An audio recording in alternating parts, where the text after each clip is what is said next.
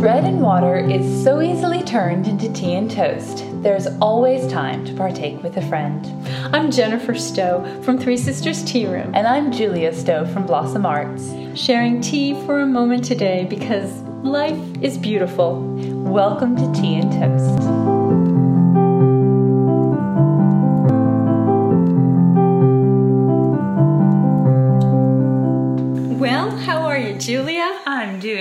Very well. How are you, Mummy? Oh, doing great. I'm really excited to be back with another podcast about tea. And I wanted to talk just for a minute about uh, anything cultural or beautiful that you might want to recommend.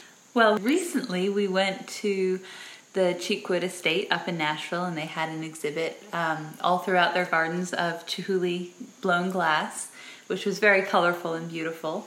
And they've just redone uh, a lot of their gardens. They've renovated a lot of the trails and everything, but they've redone their um, Japanese garden, and uh, it's just beautiful. Yes, it really was. And it's got a beautiful pagoda in it and a sort of um, Zen garden area where they've raked the stones. And it's just very peaceful, very beautiful, lots of bamboo. And uh, that really was a gorgeous, gorgeous day. So, what is in your teacup today? Uh, elderberry, because just today, earlier this morning, uh, we had an elderberry class here at the tea room and talked all about the benefits of elderberry and elderflower and its history, which was just great fun. So I'm still enjoying the leftover tea from our uh, our class this morning, and it's quite delicious. And it actually is in a very pretty cup this time as well. It's not in a teacup.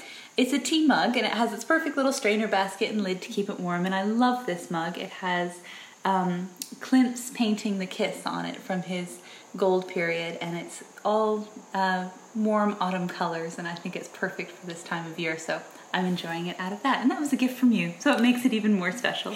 Well, thank you, sweetheart. And also, we're having a tea this month in October that's featuring um, some of his artwork from his golden period and also how that ties into some art theft during World War II, uh, which I won't give too much away, otherwise, you won't need to, you won't learn anything new at the tea. Uh, but, anyways, that's a very fitting mug for today. And today, I am drinking coincidentally out of a teacup that you gave me for my birthday, which is a blue and white lusterware cup with a with a very delicate Chinese motif on it. It could possibly be Japanese, but it's very delicate. of looked like it could have come out of the Cheekwood garden. It certainly does. And the tea that I'm drinking is an oolong, which you know is my all-time favorite tea. And this is a kind of a dark oolong. It's heavily oxidized and it's from Vietnam. And it's a tea that is brand new to me and it's from a wonderful company called Chariteas and she's out of Sandy, Oregon and she sources uh, many fine Asian teas, and this one is called Red Buffalo. And again, it's just a dark oolong, and I am enjoying it tremendously. Is this the one we tried the other night together, you and I? That was an amazing tea. Yes, it is, and we were both really surprised at how sweet it Yes. was. Do you remember that? Yes. Lovely. But today we're going to talk about blooming teas. And we have enjoyed blooming teas through the years and very much. But one thing that we've noticed is that they are really, really much more beautiful than they are delicious. And so I got to thinking, what is the big deal with blooming teas? So a little bit of research uh, gave me a lot of insight into this topic. And we recently had a, a tea FET, a tea education class, on blooming teas. And uh, what we found out was that there's a lot of mystery, folklore, and legend surrounding blooming teas, as there often um, are with tea culture. So, but we do know a few things for certain. Blooming teas come from the Yunnan province of China, and they are basically long tea leaves and the very fine buds wrapped around flowers that are bound together um, with cotton string, left to dry in the shape of a compressed ball or uh, maybe an oval shape like a football, a little bit on the football side.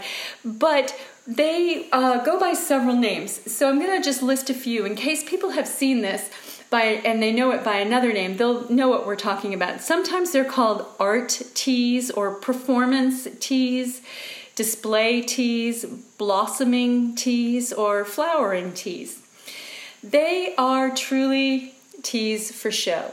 If there was a beauty pageant for teas, blooming teas would win. I like that name, performance teas. That's exactly what they are. They're something you want to sit and watch. They are. And you know what? We, uh, at our, our tea class, we had some beautiful, classically inspired live music that was being played while our teas were blooming. And it was very peaceful and very beautiful. The controversial part of the, the history goes something like this there's sort of two stories.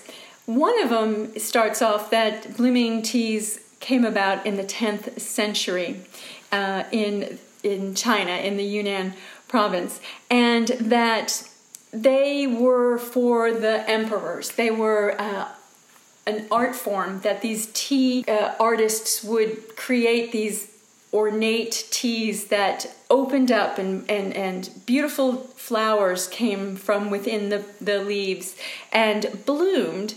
They were purely for visual display to enjoy the beauty of the process. They weren't really for drinking, they were more ceremonial.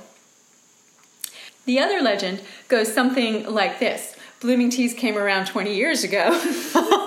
when, Very uh, different. and they were sort of the latest, greatest fad. If we look back to the late 20th century, we see that in the 1980s, um, tea rooms in America had a real renaissance. They were, they just popped up everywhere. The after, classic afternoon tea tea room was um, in its heyday in the 80s. And then about in the 2000s, about 20 years later, we see um, tea bars popping up everywhere. The, the college students are looking for an alternative to the coffee cafes and they're looking for a tea alternative, and we have these tea bars. Well, you know, a few years later, we need something else. We've got bubble tea on the scene, and now we've got blooming teas. Mm-hmm. So it's possible that the blooming tea has a very, very short lived history. Well, there are a couple dilemmas with the earlier theory that's a little bit interesting uh-huh. because what are what is one of the most important things with the blooming tea? We've well talked about it being a performance tea. You're so exactly you right. see it. You're exactly right. When we bloom a tea, we need the tea ball, mm-hmm. and we also need a glass, glass teapot. teapot. And I don't know for sure that it. It's certainly, I suppose, possible that they could have had glass teapots, but I believe tempered glass only came about turn of the 20th century, and maybe even 1930s, 40s. We had glass teaware. Well, with um, with the arrival of Pyrex. Mm-hmm we got a glass tea kettle, didn't we? Well, that's a subject for deeper study because now that you mention it, traditionally the Japanese used a Yixing clay mm-hmm. teapot or an iron teapot. So, hmm. You couldn't really see the beauty of the tea. We've got to do a little more research on this subject. Well, despite whichever legend is or, or story is actually true, the artistic arrangement of the tea and flowers is a sight to behold. And these tea artists can make about um, a couple of dozen blooming tea balls a day, and that's it. And they um, work tirelessly at maintaining the integrity and the beauty of the craft. After these blooming teas are balled up and they're left to dry, they're often wrapped in beautiful foil of maybe red or gold or silver foils with beautiful artistic labels put on top, and often the artist will sign mm-hmm. their um, creations. So there's a sense of pride in, in the process. Well, if it is a recent phenomenon that's come about with a short history, I love the fact that it's still a very um, handcrafted art form. It's not like it was a um, mass-produced product. It's still very much um, an artisan product. You're right. And like so many things that the Chinese have done with tea through the ages, it is still very much in the keeping in the mm-hmm. tradition of the beauty and the purity and the integrity of the leaf. Um, I wanted to touch on just a second um, the most what what what the ingredients are for the tea ball. The most common leaves that are used are white tea leaves, with green being a very very close second. And often you'll see a combination of the two. And that's why tea balls have that beautiful silvery color, right? That's right. You'll often see the outer leaves look a little striated, a darker green, a kind of a silvery green, or even grayish looking and that's because there are two tea leaves uh, blended together. And although recent years have seen the addition of oolong tea leaves or even black tea leaves in tea balls. That's really not traditional, but then, you know, what is traditional if you've only been around for 20 years? so, but uh, you, the most common are the white and the green tea leaves. But um, inside are flowers, and they're little flowers, but there's a long list of flowers that often accompany um, the tea balls, and those might be osmanthus flowers, chrysanthemums, jasmine flowers, marigold, roses, um, red clover. Red clover is in a lot of the blooming teas we had for our class, mm-hmm. uh, and I love that because you have the bright pink and then some of the jasmine flowers, which are a little bit lighter in color but have the better flavor. A neat combination of the um, medicinal herbs as well as the medicinal benefits of the tea too if you combining them that way yes and you being an herbalist would point that out because a lot of these flowers are herbs that you would use in traditional herbal blends. Definitely. Well, a lot of our herbal blends have certainly rose petals and red clover in them. The osmanthus flowers, though, I think have to be one of the most wonderful flavors and scents to add to a tea. They have such a beautiful smell. Uh, so I think that's a lovely one. I don't actually know if that has any medicinal properties other than its beauty, but uh, I'll have to look into that. And if it just is for beauty, that's okay, yes, isn't it? Absolutely. Yes, well, the artisans who make the blooming teas believe that their creations symbolize love and happiness and prosperity. And that's what they feel they pour into their uh, blooming tea balls, and that's what they're hoping to deliver to the person who's experiencing the bloom. Um, and so it take uh, because blooming teas typically are more for the um, ceremony or the experience of watching the tea bloom and not really for the drinking. I was a little nervous about actually serving blooming teas during our tea class. However, we were pleasantly surprised. Yes. We had some lovely tea balls, uh, or blooming teas, and when the first steep, we did three steeps of the of the blooming teas, and we found that the first steep which was for two minutes, was um, a little delicate and actually didn't have a great deal of tea flavor to it because the tea leaves hadn't really even opened mm-hmm. yet. The second steep we did for three minutes, and the tea was significantly darker. But again, the flavor was um, was probably actually the strongest of the three brews, we noticed the darkest color of the three brews, and probably the most astringent of the 3 mm-hmm. blues blooms. I still don't think it was as um, astringent and strong as just a normal sencha tea that you would brew, though. It still seemed on the, probably because of the white tea. Could very well still be. Seemed a little lighter. And the third steep was a little on the earthy side, some mm-hmm. people said, and uh, a little bit milder and again, we st- we did three minutes on the third steep. Mm-hmm. Well, there's a little legend that goes along with the three steeps, and the first one is for the beauty. It's for watching the bloom, watching the leaves open. It's just for it's just to rest, to be quiet, and experience the few moments of the unfurling of the leaves. The second steep is for hydration and nourishment of your body. And the third steep is for the enjoyment of your companions.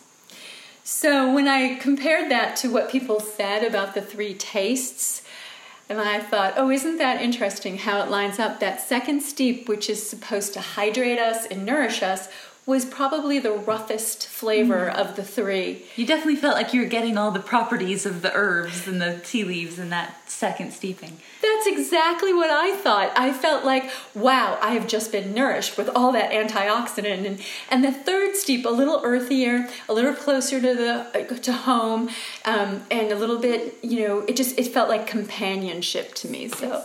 Yes, and even the first steep for beauty, I could taste the. I had jasmine in the one I tried. I could taste the floral flavors more in the first steep, which is interesting because it hadn't actually opened all the way yet, but you could still taste it. So the beauty of the flowers in the first steep you could taste. You're exactly right. And er, uh, uh, other ladies said the same thing that they could taste floral in the 1st mm-hmm. steep, and I had forgotten that. And the color was again just so delicate; it almost didn't even look like any tea had really steeped into the water. It was it was mm-hmm. just very very light. So we did, like I said, enjoy it with some live music, and we know that through this medium of being recorded, we can't show you a blooming tea. So we wanted to let everyone know that we have recorded the um, music and focused on the glass teapot and had the tea bloom. And we will put that on our facebook page and people can go look in the video section of our facebook page and find that video to watch the tea bloom the performance of the tea. That's that. right. That's right. And we uh, found out that after all we really did enjoy the tea from the blooming tea. And always in the past, we've just sort of dismissed blooming teas. Well, I think that three steeping is key because in the past, we've always let it steep until it's bloomed. And that, you know, because you're waiting for it to finish opening and it's uh, exciting, but it ends up being a little too strong. And that first steeping of being really delicate and then that second steeping a little bit stronger and the third steeping fully bloomed was really perfect. It really was perfect. And it was a perfect afternoon to enjoy with friends. And Jules, I just want to thank you so much for joining, for talking with me today about, you know, my favorite subject, tea. it's one of my favorites too. so we'll see you next time. Bye bye. Bye Thank you for listening to Tea and Toast. I'm Jennifer Stowe of Three Sisters Tea Room. And I'm Julia Stowe of Blossom Arts. Find us online at threesisterstearoom.com or blossomartstn.com and on Facebook. Thank you for joining us.